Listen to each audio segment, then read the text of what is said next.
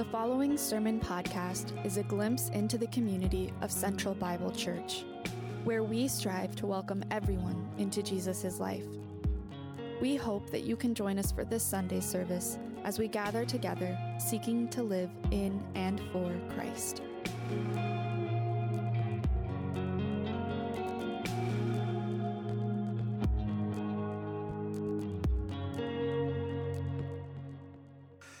Well, we are beginning this morning the Gospel of John. Woo! There we go.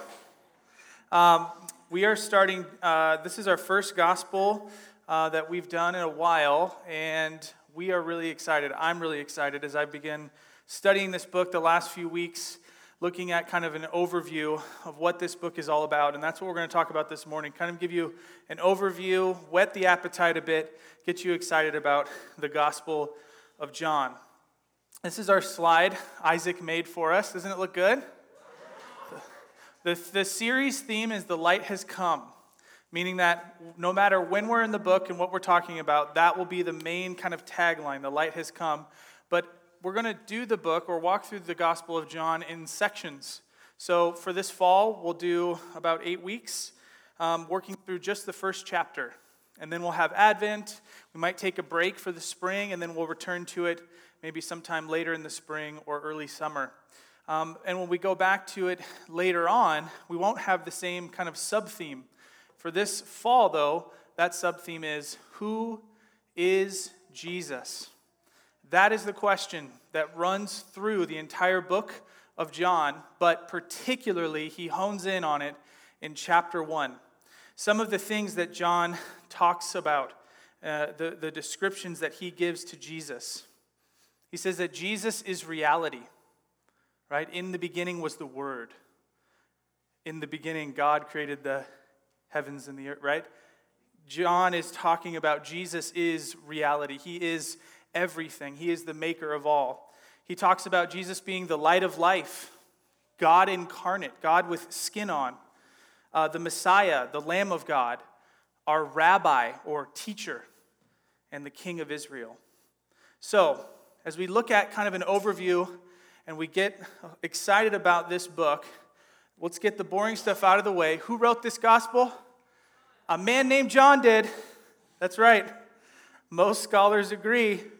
A man named John wrote this gospel. No.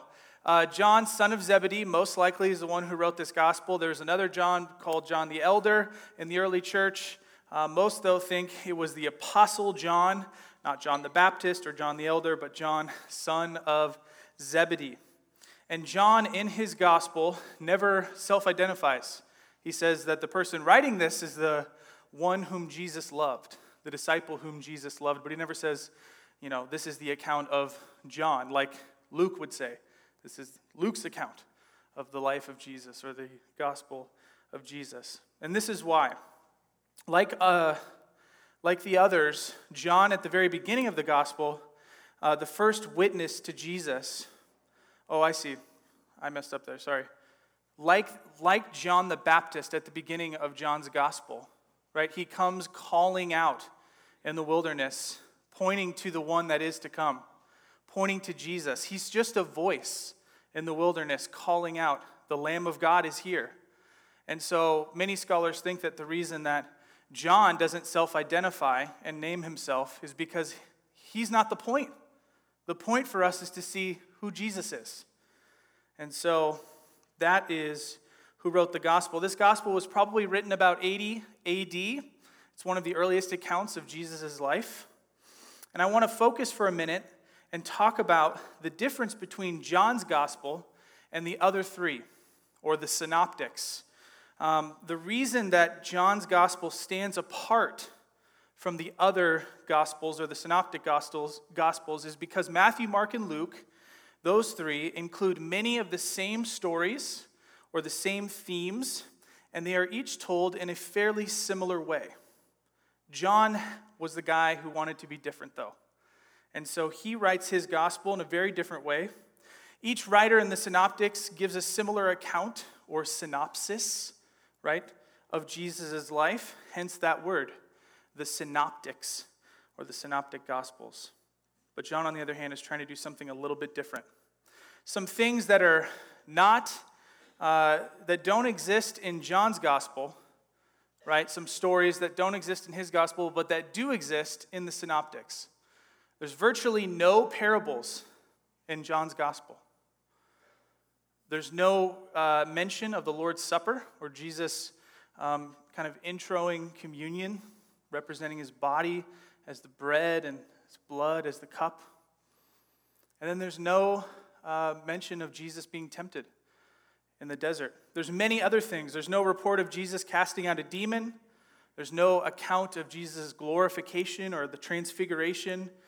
There are fewer brief, pithy utterances and more discourses, but some discourses found in the synoptics, like the Olivet Discourse, are not found in John. Um, even the central themes to the synoptic gospels have almost disappeared in John's account. Things like the kingdom of heaven, for example, aren't as strongly brought to the fore in John's gospel. What about things that John's gospel does have that the others don't?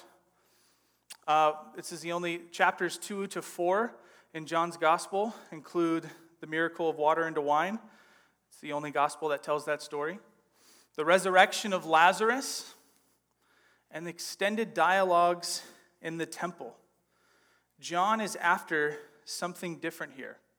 John leaves out major narratives that the other synoptics put in, but John also nuances some of his own narratives and colors them more fully and has more detail than the other gospels do.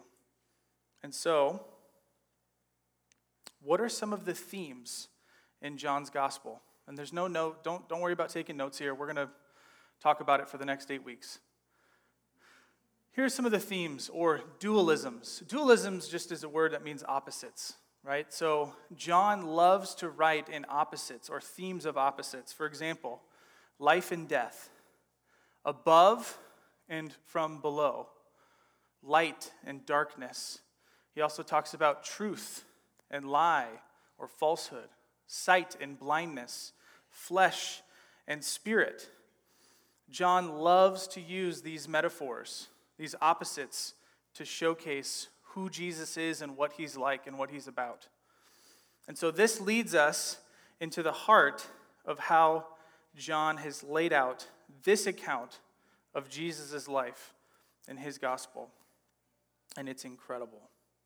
Um, to understand John's writing style and literary techniques, we need Rembrandt, a portrait or a painting of Rembrandt.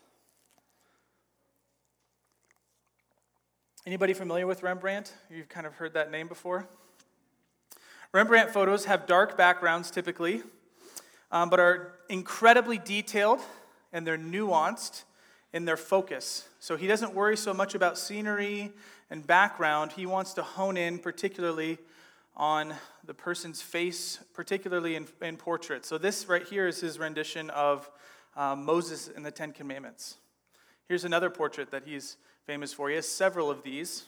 Um, Rembrandt was known for his ultra realistic style and one of the first to sort of get after painting these kinds of portraits. And some people accused him of being um, choosing to paint ugly things because he was trying to be so realistic.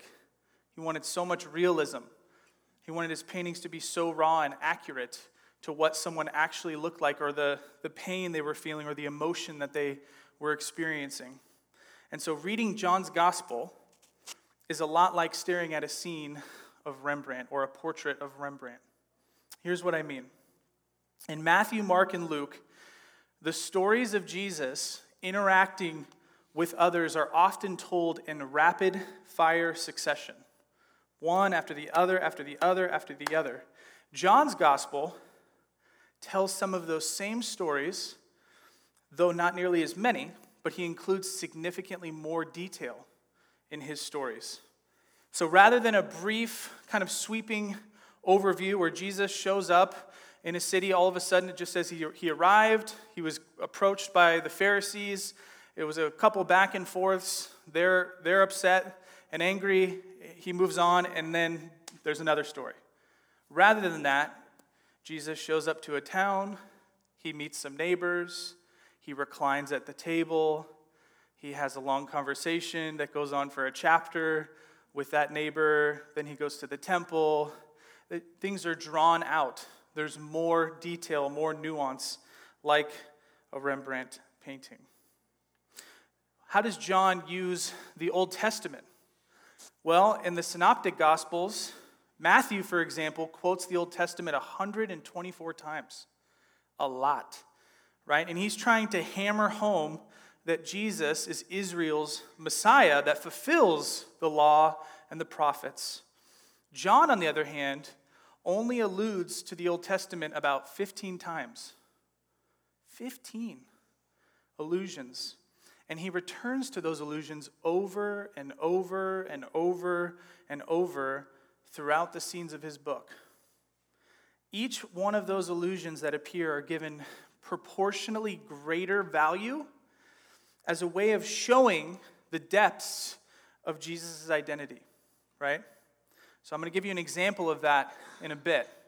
But John's goal isn't so much, let me prove to you with a bunch of references that this, this guy is the one we've been waiting for, though he is doing that. But he's not doing it with 100 references, he's doing it with 12 or 15 that he hammers home over and over again, and he nuances in really beautiful and creative ways. One commentator writes this If Luke, if the Gospel of Luke, as a writer, for example, if he's the master of quick, fleeting illusions, John is the master of the carefully framed, luminous image that shines brilliantly against a dark canvas and lingers in the imagination. John leaves you coming back for more. John prefers to focus on select key Old Testament passages to more fully show the brilliance and beauty of those themes and how they relate to Jesus. So, John's goal is not to get you to gain the maximum amount of information about Jesus, but rather to illuminate a handful of scenes in Jesus' life more fully. Just a dozen or so portraits that John paints, that the longer you stare at them, the more you see, the more you get. And again, I'll give you an example of that in a bit. So, John, in chapter 1, the reason why we're slowing down so much, we won't go quite this slow through the rest of the book, but in this first chapter, John gives you every single key word or idea that he's going to reference throughout the entire book. He's a master writer, and he gives it to us in seed form in the first chapter. So all of the names and the titles of Jesus are called or called out in this first chapter of his book. And that's why we're slowing down a bit to walk through chapter 1. Now, given how much depth is in each of these scenes in John in chapters 2 through 20, you might think that it would be more difficult to grasp kind of what John's over, overarching purpose is in his book, or what his goal is, or what the main theme or thrust of the book is. But it's actually not. You can totally read it through and get that John wants us to understand that Jesus is the Son of God, He's the Messiah, He's sent by the Father to save the world so that anyone who believes in Him would have eternal life. Anybody can get that on just a cursory reading of John's Gospel, which is why this book is so incredible because there's that base level understanding, but there's so much more as you keep reading it over and over and over. So, John uses universal themes in his gospel that the reader, you and I, are familiar with, that we've heard before, that make the book more understandable. But like a good painting, the more you look at it, the more you notice. So, what is John's purpose in writing the book? Well, he tells us. In chapter 20, verses 30 and 31. Let's read that together. It says that Jesus performed many other signs in the presence of his disciples, which are not recorded in this book. But these ones that are recorded in this book, These ones are here, they're written that you would what? Believe. You would believe that Jesus is the Messiah, the Son of God, and that by believing you might have life in his name. This is interesting, okay, because this is like a meta comment from John, where he's kind of zooming out and like winking at the reader a little bit. John is breaking away from his narrative arc in the book to give a little author feedback. Um, John is saying that there's so many things I could have done in this account, and I could have told you, and I could have talked about, but I didn't want to give you all of those. I've just selected about a dozen portraits that I want you to really, really look at closely. Notice that John's comments here reveals that he's aware that there's other stories of Jesus out there, right? John most likely had one or two of the other synoptic gospels at his disposal when he was writing his. And he intentionally chose to write in a different way. Why? Because John wants to persuade us. He wants to persuade the reader to do something, to trust that Jesus is Israel's Messiah and that he is the Son of God. So, is John trying to give you, or give us, an objective, journalistic account of Jesus' life? No, he's not. He's emphatically saying right here, that's not my goal. And it doesn't mean he's being dishonest, but that he's got a particular goal in mind. Everything in his account is aimed at this goal. He's highlighted key themes for us to ponder, for us to adopt a new view of the world, of who Jesus is, and of who we are. Of the world, of who Jesus is, and of who we are. Isn't it nice that he tells us what his own goal is? He lays his cards on the table. He wants to change the way we think, the way we live, and the course of our lives by reading this account. Now look at the end, end of the book, John 21, 24, and 25. John says that this is the disciple who is bearing witness about these things. He just referred to himself as the disciple whom Jesus loved.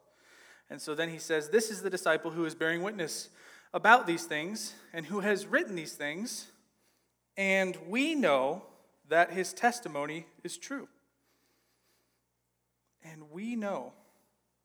Everything you just read was written by this disciple whom Jesus loved. And we know that his testimony is true. What in the world does that mean? Someone named John, who was in the apostolic circle, wrote this gospel.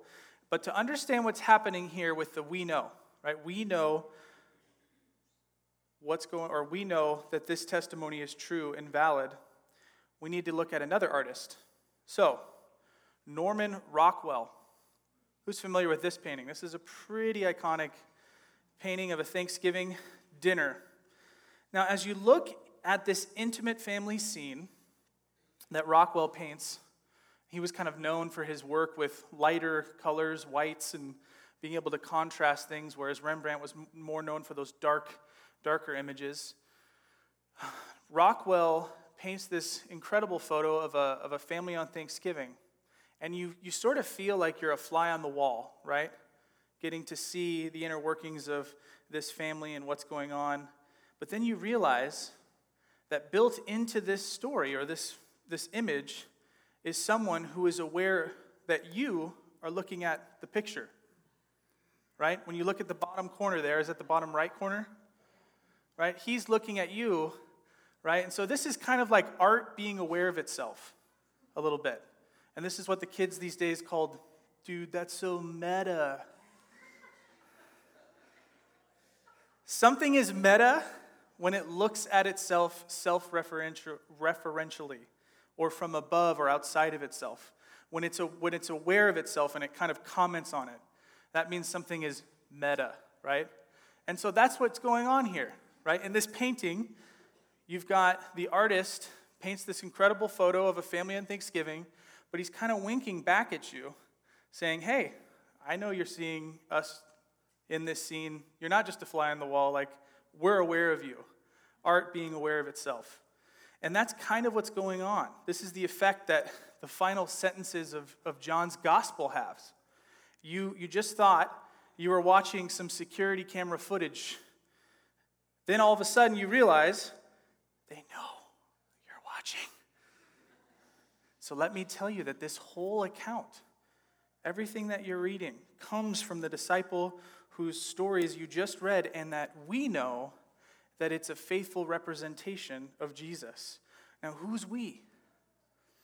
What this tells us, that we know, what that tells us is that John wrote his gospel in the context of a community. And that community, that community is putting their stamp of approval on John's witness. So that means that John's gospel was written for who? For the church, for us. And it was written in the presence of his people, his church, his community. So the apostolic testimony of Jesus is for fostering the faith and commitment of followers of Christ. Now, back to this passage, that second sentence there, verse 25.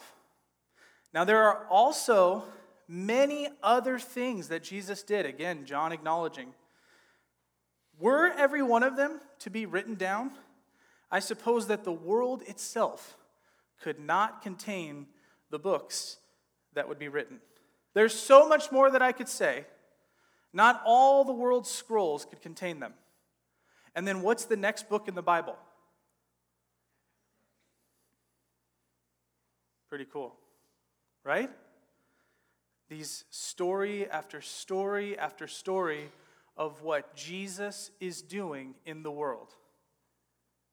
The book of Acts, the presence of God, of, of the God man, Jesus, in his people, told on page after page after page for what? The building of the body, for the building of believers, for the church. The Bible is really cool, guys. So that's John's purpose. A different take. What is John's agenda? One, one of the things that he wants for us. John wants you to view everything in light of Jesus' death and resurrection. The retrospective nature of the story is explicitly highlighted throughout John's gospel. Comprehending Jesus' death and resurrection is the necessary key for understanding everything that he says and does in John's gospel. Every story points towards his death and resurrection, right? You think about the story of water into wine. What does Jesus say when he's approached about, you know, helping out, keeping the party going a bit? My hour has not yet come. What? What is that? What kind of response is that? And this is like story after story in John's gospel. Jesus is talking about this hour. People are confused. I'm confused. You're probably confused. What's going on? He's talking about my time has not yet come for me to die. What does that have to do with water into wine? Well, there's going to be a feast at the end uh, of everything the feast of all feasts, the, the supper of all suppers with God's family in eternity and in the new heavens and the new earth where we'll celebrate what Jesus has done. Right? And Jesus is kind of saying, I don't really want to keep this. This isn't the party that I'm trying to get going. The party I'm going to get going is going to take me sacrificing myself on the cross so that you can sit at my table. And that time hasn't quite come yet. So, John is trying to get us over and over and over again through his gospel to look at, look forward to chapter 19, chapter 20, chapter 21, the death, the cross, and his resurrection. That's the first thing. Secondly, John wants you to keep discovering more about Jesus. John has designed these narratives so that you, the reader, can discover multiple layers of deeper meaning as you carefully reread the story. And this was the example I was referring to. Let me give you this really, really helpful quote. It's long, but it's really helpful. The Gospel of John is a text that constantly creates the impression that more is going on than immediately meets the eye. The author deploys the power of metaphor and symbol in a masterful way so that the stories and teachings of Jesus are constantly and mutually illuminated by referring to other texts within the book. This is why chapter 1 is so important, why we're slowing down for chapter 1, because he's going to constantly be referring back to these titles, these descriptions of Jesus throughout the rest of his gospel. Continuing on, each story has been coordinated with other parts of the narrative so that stories acquire more layers of meaning than the surface one. John is a master of irony so that, the char- so that characters constantly say more than they intend and sometimes even the opposite of what they mean. Jesus is consistently misunderstood, foregrounding the question of what is the true meaning of his words. The gospel is also shot through with intertextual connections to the Hebrew Bible that expand the meaning of any given story when they are observed and then pondered. This book was written not only to make some sense to first time readers, but it was also designed to be studied in order to yield its full cornucopia, what a great word, its full cornucopia of meaning to only the most attentive of students. Its frequently riddling character is meant to tease the intelligence and entice its readers into its world of multi dimensional meaning. Boom! There it is. John's gospel. Intricate, masterful, beautiful. Let me give you an example. Can you see that okay? So so. So you've got the surface level meaning or the literal meaning of a story that I referred to that you can kind of read through on your first take and get kind of a base level. What is this talking about? For example, chapter 9, John heals the eyes of a man born blind so that he can see, right? So you've got eyes, sight, blindness.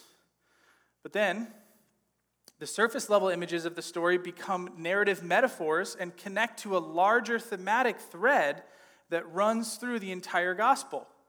Jesus is the light in the darkness, right? So now you've got sight and light kind of blended together, and darkness and blindness blended together, and that enabling, of, uh, enabling others to see if they believe. Now you've got sight and light and belief kind of all paired together. If they don't believe, they can't see the light and will walk in darkness. Acts of unbelief often take place at night. Almost pretty much every person in John's gospel who doesn't believe um, is, is a story being told about them taking place at nighttime. Just beautiful, incredibly intricate, incredibly nuanced. And then finally, the images and metaphors are usually connected to hyperlinks or other texts in the Hebrew scriptures that add another layer of meaning. Right? So, though he doesn't quote the Old Testament 124 times, he's referring to very central themes that run throughout the Torah, throughout the Old Testament scriptures. For example, the conflict of light and darkness. When does that begin? Chapter 1, right, of the first book of the Bible, an image of God's purposes to save the world. Then you've got, we're okay. Israel's blindness and Israel's unbelief, right? In Isaiah 53 6. Just incredible. Story after story after story like this.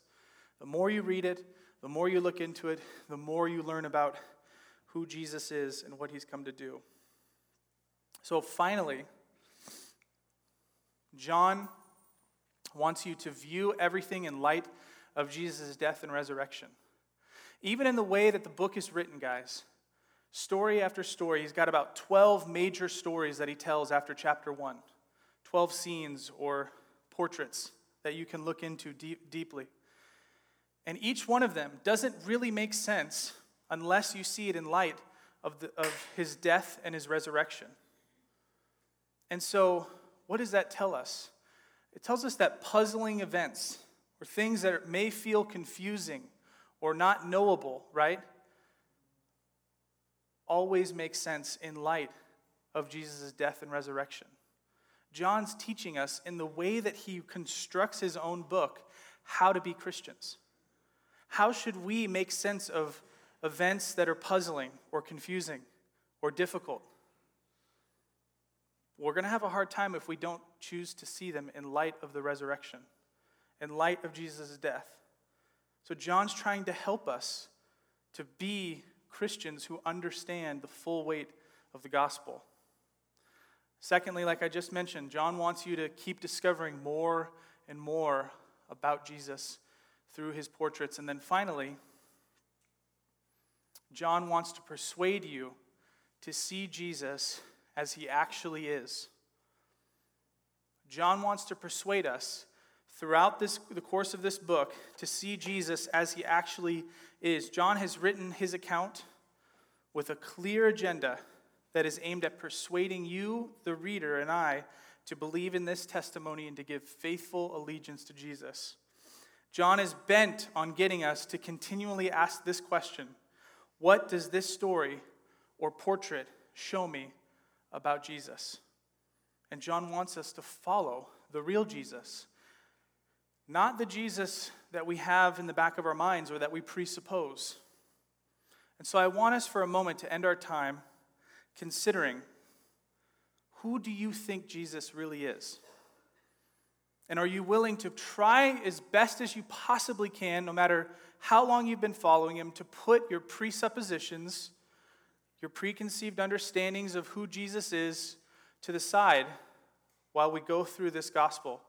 To let John's gospel speak for itself. To let that be the shaping, formative work on who we say Jesus is. Did Jesus' words ever offend you? Is Jesus simply an exceptional humanitarian? Is Jesus your homeboy? There's this group of, uh, okay, we'll call them Christians. They're, they're probably Christians. I don't know. That sounds so rude. You can decide. They're called the red letter Christians. Have you heard of these people? They're, they only interested in the words of Jesus. The Old Testament, who needs it? Does Jesus ever call you to die to things that you want to really hold on to? Does Jesus have things to say about places like heaven and hell? Is Jesus the same God as the God of the Old Testament? Or is Jesus kind of the good cop, the New Testament good cop, to that Old Testament angry bad cop?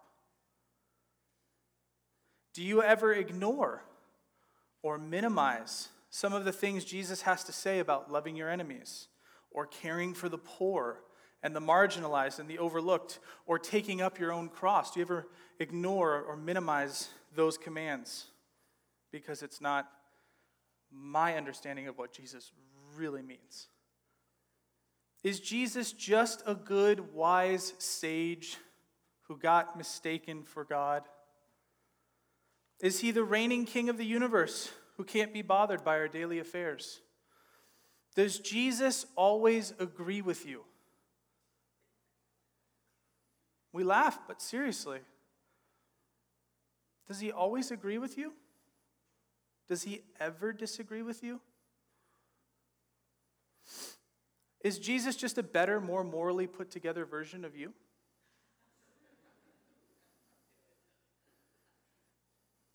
Does your Jesus disagree with you? If you find yourself constantly nodding your head in agreement with things that you hear Jesus say, teachings in the Word of God, His words, it's possible, maybe even likely, and I want you to really consider this, that you might be worshiping you more than you're worshiping Him. Because if you don't find Jesus' words and teachings provocative and offensive sometimes and difficult, then you probably haven't grasped what He's actually asking of you. And this is a problem, and you've heard me say it, I'm going to rail against it again, in the American church, the church in the West, because we are all benefiters. Is that a word? Benefactors? That's my word of the week. Beneficiaries, and we're also victims of the Enlightenment. Because the Enlightenment taught us what we think, how we rationalize, is the most important thing about us. And the American church is so fixated on cognitive, intellectual assent and belief that we've made Jesus' teachings and life palatable and easily relatable, so much so that he's barely recognizable.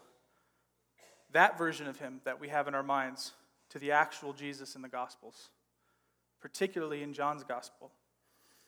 We've made him relatable. We made him someone who doesn't disagree with us. Because what matters most isn't necessarily that we do exactly as he did, but that we agree with what he says. And so Jesus will say, Take up your cross, deny yourself, die to that thing, to that love of money, to your hatred of a certain kind of person, to your anger. And we'll say, Amen. Totally believe, 100%. Yeah, yes, yes. Can you give me some of the Greek that goes along with that? I'd really appreciate it. We love it. And then we actually have to try to do it.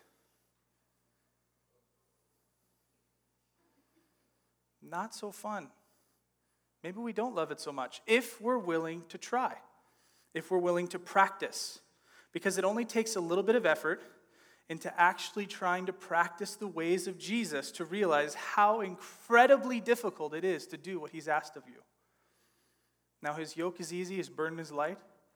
He's gracious with us, he's kind, he's patient. But he says to take up your cross and die. He shouldn't always agree with you. He shouldn't never disagree with you choosing the king without the kingdom, or choosing the kingdom without the king. That's another thing we like to do. We like the idea of King Jesus, but we actually haven't embraced him as such, or maybe we just like the idea of the fruits of the kingdom, right? We like the idea of renewal and, and revitalization and this kind of incredible work that would see our society thriving, but we don't actually see Jesus and put him at the place of king in our lives. And if we did, I think we'd realize how hard it is to actually follow him, to take up our cross, and to deny ourselves. I want to end with this. Three different authors, you'll recognize probably two of them C.S. Lewis, A.W. Tozer, and Jamie Smith. If they were each asked, What is the most important thing about us? Each of them would have a different answer. Lewis would say the most important thing about us is what God thinks of us. Is he wrong?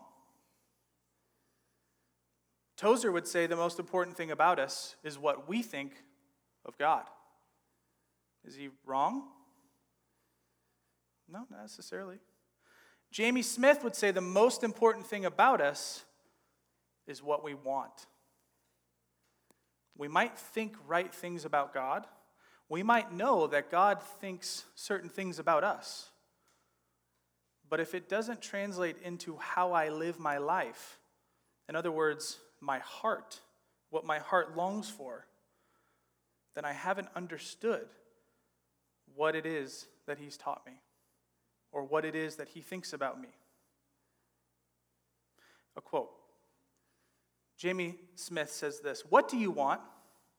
That is the question. It is the first, last, and most found fundamental question of Christian discipleship. In the Gospel of John, it is the first question Jesus poses to those who would follow him. The first thing that Jesus says in the Gospel of John when two would be disciples who are caught up in John the Baptist's enthusiasm begin to follow Jesus, Jesus turns around and pointedly says to them, and he asks them, What do you want? What, what is it that you want? It's the question that is buried under almost every other question Jesus asks of us. Will you come and follow me? Is another version of what do you want? As is the fundamental question Jesus asks of his errant disciple Peter Do you love me? Jesus doesn't encounter Matthew and John or you and me and ask, What do you know? He doesn't do that. He doesn't even ask, What do you believe? He asks, What do you want? This is the most incisive, piercing question Jesus can ask of us precisely because we are what we want. Our wants and longings and desires are at the core of our identity, the wellspring from which our actions and behavior flow. Our wants reverberate from our heart, the epicenter of the human person. Thus, the scripture counsels above all else, guard what? Guard your heart, for everything you do flows from it. Discipleship, we might say, is a way to curate your heart to be attentive to and intentional about what you love. And so, again, I ask you are you willing to lay down your presuppositions about who Jesus is and to let John's gospel shape that narrative for you?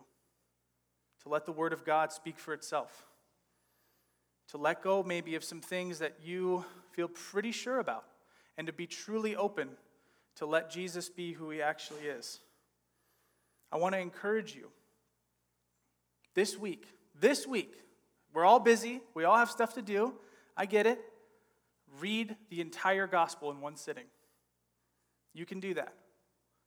Might take you an hour, 45 minutes, about 20 chapters.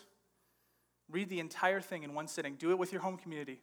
Popcorn read, take turns it will be worth it to just continue to whet the appetite a bit, to help us get into some of these themes, right? And to, to really begin to ask ourselves who is Jesus? Who do you say that he is? That's his question to others over and over again. Who do you say that I am? Who do you say that I am? Am I who I really am to you, or am I just you but a little bit more fixed up and put together. Love you guys. Let's pray. Jesus, we're grateful for you. Father, we're grateful for your word. Your word is incredible. It is endless in its depths and nuance and detail. God, we're so grateful for the opportunity to look into your word for John's gift in, in writing a masterful account of your life.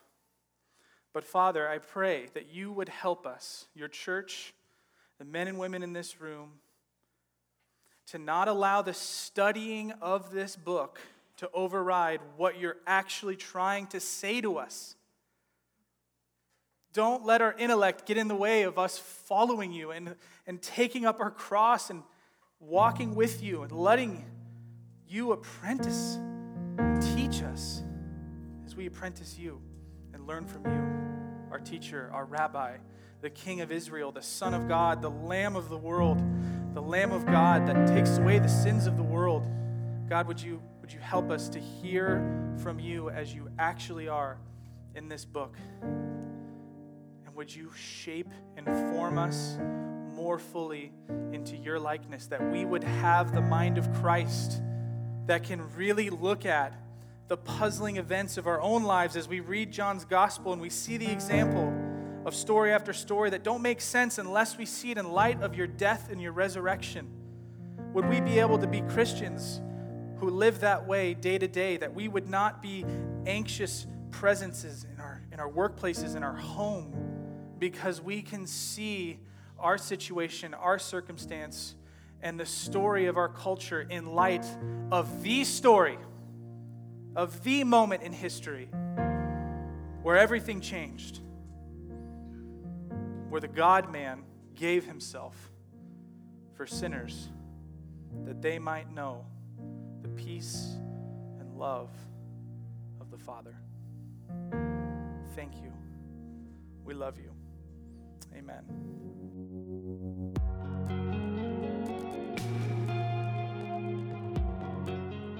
We desire to be formed by the Word of God in community. If you have questions about this week's sermon, we would love to hear from you. For more information about our church, please visit centralbible.church.